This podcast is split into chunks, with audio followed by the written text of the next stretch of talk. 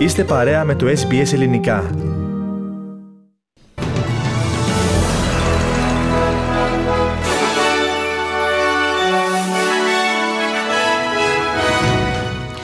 Η σημαία των Αβορυγίνων αναμένεται να, να βρεθεί σε μόνιμη θέση δίπλα από εκείνη της Αυστραλίας πάνω στη γέφυρα του λιμανιού του Σίδνεϊ μέχρι το τέλος του χρόνου, όπως ανακοίνωσε η πολιτιακή κυβέρνηση της Νέας Νότιας Ουαλίας. Την προεκλογική τους δέσμευση να κόψουν τους λογαριασμούς του ηλεκτρικού ρεύματος κατά 275 δολάρια ανά έτος τόνισαν πως θα τηρήσουν τα μέλη της κυβέρνησης. Αυξάνονται οι ανησυχίες για τον αριθμό των αστέγων στην Αυστραλία εν ώψη του κρύου χειμώνα, αφού αντιμετωπίζουν καθημερινά όλο και περισσότερες προκλήσεις όπως ο ιός της γρήπης και τα διαρκώς αυξανόμενα ενίκια. Στην Ελλάδα, Ελλάδα, μάχη με τις φλόγες δίνουν οι δυνάμεις της πυροσβεστικής έπειτα από φωτιά που ξέσπασε σήμερα το πρωί στην Εύβοια.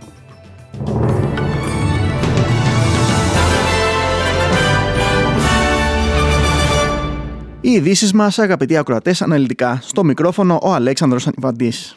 Η σημαία των Αβορυγίνων σύντομα θα ύπταται δίπλα σε εκείνες της Αυστραλίας και της Νέας Νότιας Ουαλίας πάνω στη γέφυρα του λιμανιού του Σίδνεϊ. Η πολιτιακή κυβέρνηση της Νέας Νότιας Ουαλίας δεσμεύτηκε να δώσει το ποσό των 25 εκατομμυρίων προκειμένου να εισαχθεί τρίτος ιστός για σημαία πάνω στη γέφυρα μέχρι το τέλος του έτους. Ο πολιτιακός πρωθυπουργός Ντομινίκ Περοτέ δεν έκρυψε την έκπληξή του που το κόστος μιας τέτοιας επένδυσης θα φτάσει τα 25 εκατομμύρια. Είμαι σοκαρισμένος που χρειάζεται τόσο καιρό. Έκανα την ανακοίνωση πριν αρκετό καιρό και η πρώτη ενημέρωση που μου έγινε είπε πως θα χρειαστούν δύο χρόνια για να ολοκληρωθεί. Θα πάω μόνος μου στο Bunnings και θα σκαρφαλώσω εγώ ίδιος εκεί πάνω να ανεβάσω τον ιστό. Προφανώς χρειάζεται χρόνος και προφανώς αυτό είναι το κόστος. Νομίζω πως είναι μια σημαντική απόφαση που έχουμε πάρει. Θεωρώ πως φέρνει ενότητα στη χώρα μας και είναι ένα μικρό τίμημα να πληρώσουμε ώστε να φέρουμε αυτή την ενοποίηση, ανέφερε ο κύριος Περοτέ. I'm even surprised it takes this long. I mean, I made the announcement a while ago, and the first brief that came back was that it'd probably take two years to do. I mean, I'll climb up there, I'll go to Bunnings myself and climb up there and put the pole up.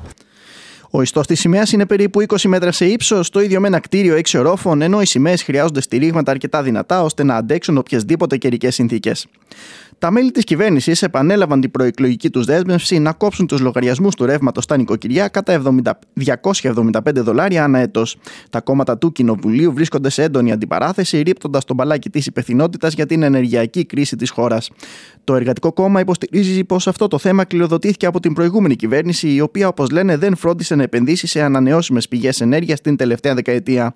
Από την αντίπερα όχθη, ο ηγέτης της Ομοσπονδιακής Αντιπολίτευσης, Πίτερ Ντάτον, είπε μιλώντας στο ABC πω η ευθύνη πέφτει σε όλους και πω δεν γίνεται να δοθούν λύσεις σε όλα μέσω των ανανεώσιμων πηγών. Δεν γνωρίζαμε την τεχνολογία ή τις πηγές της. Αυτό είναι το θέμα. Το Εργατικό Κόμμα θα μπορούσε να είχε ανεξαρτητοποιηθεί από τον άνθρακα εδώ και χρόνια. Το επιχείρημα του Chris Bowen ακόμη και σήμερα είναι να εξαιρέσουμε τον άνθρακα και το υγραέριο. Αυτό το επιχείρημα που εμφανίζεται έντονα τις τελευταίες δύο εβδομάδες έχει να κάνει με την σύσφυξη των μέτρων, ανέφερε ο κ. Ντάτον. We, we were agnostic in terms of uh, the, t- the technology or the energy source for it. This is the point. Uh, Labor would have turned off coal years ago. Their, their, argument, Chris Bowen's argument, still is this very day to exclude gas and coal. This is an argument over the last fortnight about firming up.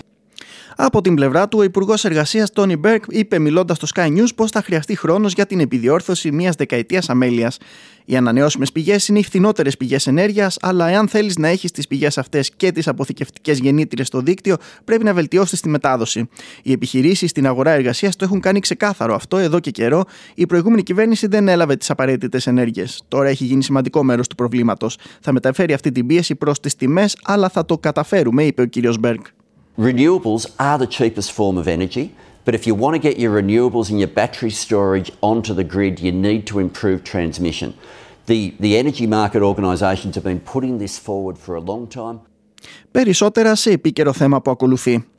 Στην Ελλάδα, εκενώθηκαν χωριά στην Εύβοια έπειτα από πυρκαγιά που ξέσπασε το μεσημέρι του Σαββάτου, ώρα Ελλάδος, στην περιοχή μεταξύ Γαία και Κρεμαστού. Η πυρκαγιά ξέσπασε σήμερα περίπου στις 2 το μεσημέρι και λίγο πριν τις 7 το απόγευμα στάλθηκε μήνυμα μέσω της πυροσβεστικής υπηρεσίας προς τους κατοίκους να εκενώσουν προληπτικά το χωριό Κρεμαστός και να κατευθυνθούν προς το Τραχύλι. Σύμφωνα με την πυροσβεστική, πρόκειται για μια δύσκολη πυρκαγιά, καθώς το ανάγλυφο της περιοχής αλλά και οι ισχυροί άνεμοι που πνέουν δυσχεραίνουν το έργο των δυνάμεων. Μέχρι το τελευταίο φως της ημέρας, εννέα αεροσκάφη και τέσσερα ελικόπτερα, εκ των οποίων το ένα λειτουργούσε ως συντονιστικό, επιχειρούσαν με ρήψεις νερού από αέρος.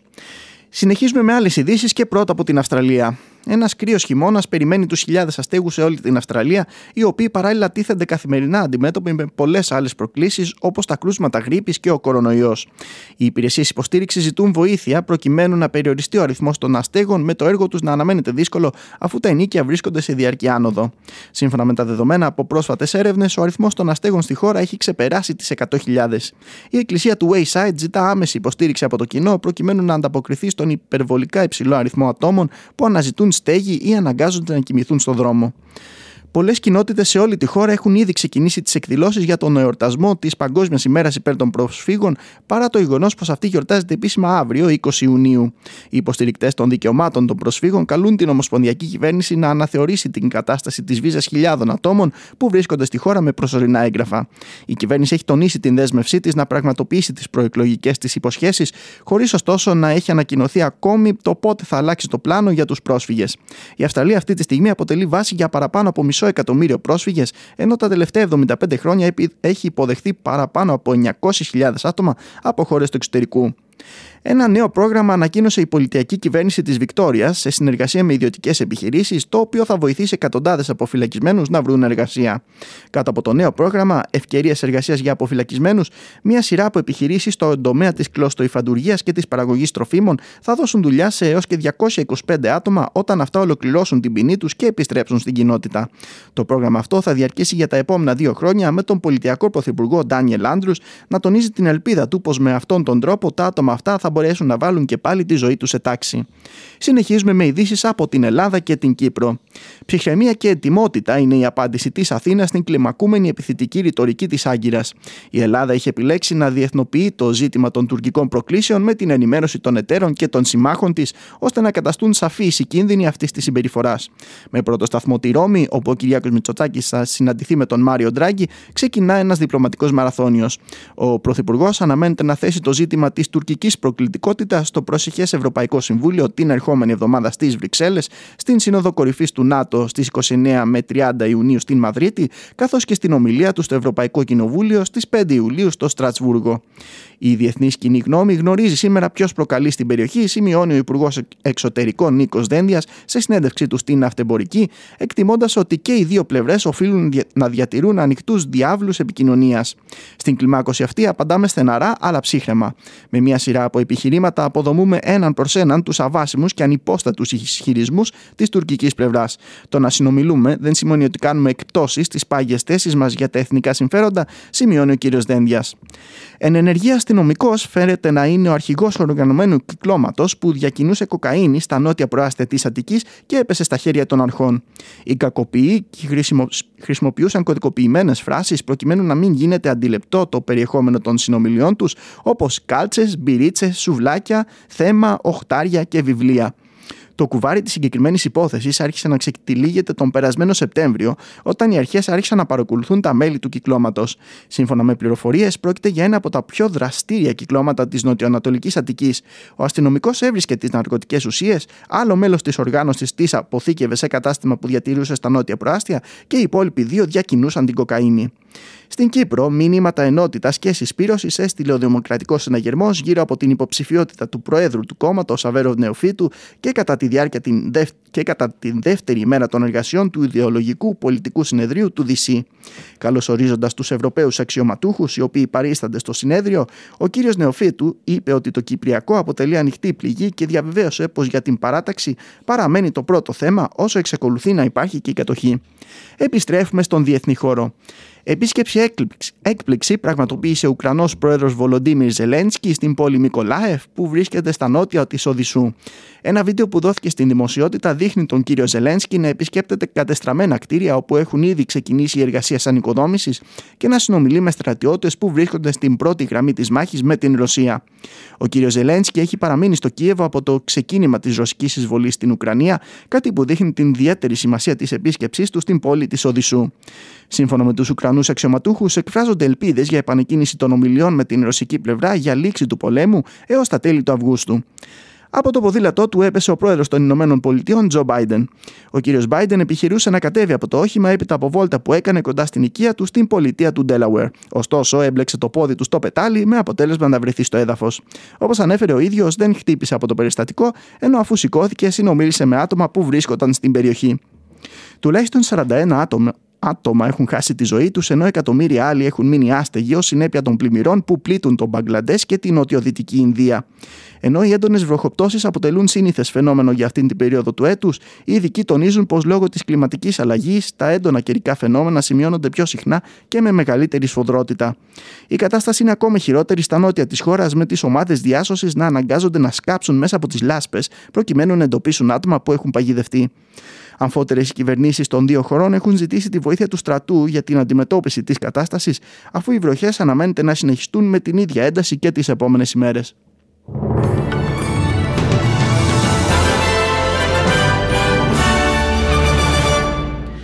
Στις ισοτιμίες συναλλάγματος, ένα Αυστραλιανό δολάριο αντιστοιχεί σήμερα σε 66 λεπτά το ευρώ και σε 69 cents έναντι του Αμερικανικού δολαρίου.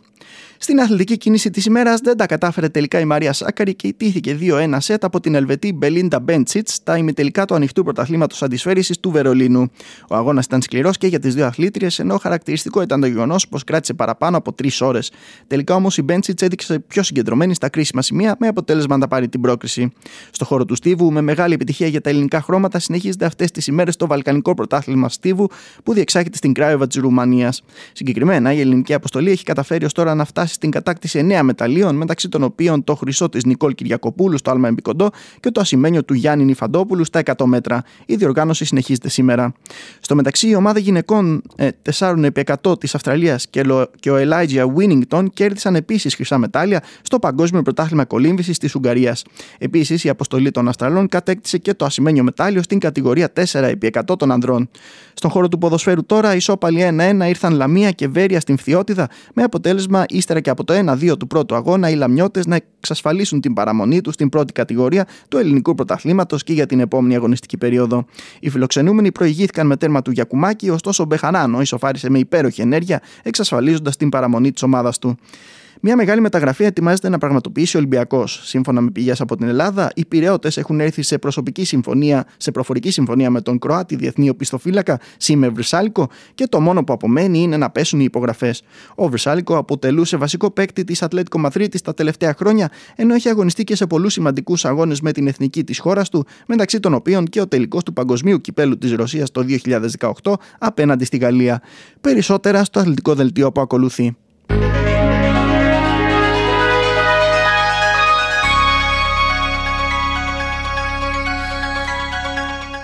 Και ολοκληρώνουμε με την πρόγνωση του καιρού για αύριο Δευτέρα. Βροχές προβλέπονται για αύριο τις πρωινές ώρες στο Σίδνεϊ με διακύμανση της θερμοκρασίας από 12 έως 19 βαθμούς Κελσίου. Βροχές αναμένεται να σημειωθούν και στο Wollongong με τη θερμοκρασία να είναι από 13 έως 18. Το ίδιο και στο Newcastle από 11 έως 19. Τοπικές βροχές αναμένονται και για τη Μελβούρνη με ελάχιστη θερμοκρασία 10 και ανώτερη 17 βαθμούς. Παροδική συννεφιά θα σημειωθεί στην Πέρθη με τον υδράργυρο να φτάνει τους 20 βαθμούς. Βροχές θα σημειωθούν αύριο στην Αδελαίδα με το θερμόμετρο να κατέρχεται στους 12 βαθμού και να ανέρχεται στους 16. Παροδική συννεφιά είναι η πρόβλεψη για το Χόμπαρτ από 8 έως 15 βαθμούς. Το ίδιο και για την Καμπέρα με θερμοκρασίες από 4 έως 15.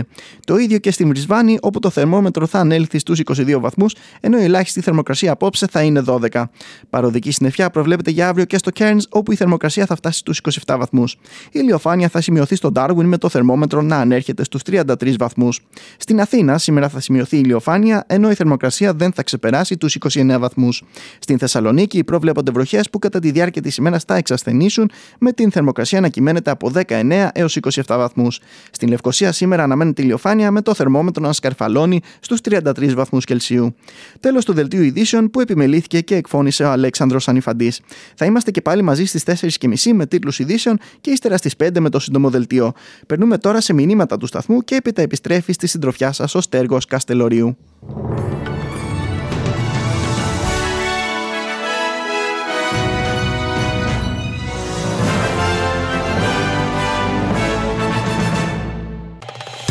Κάντε like, μοιραστείτε, σχολιάστε, ακολουθήστε μας στο Facebook στο SBS Greek.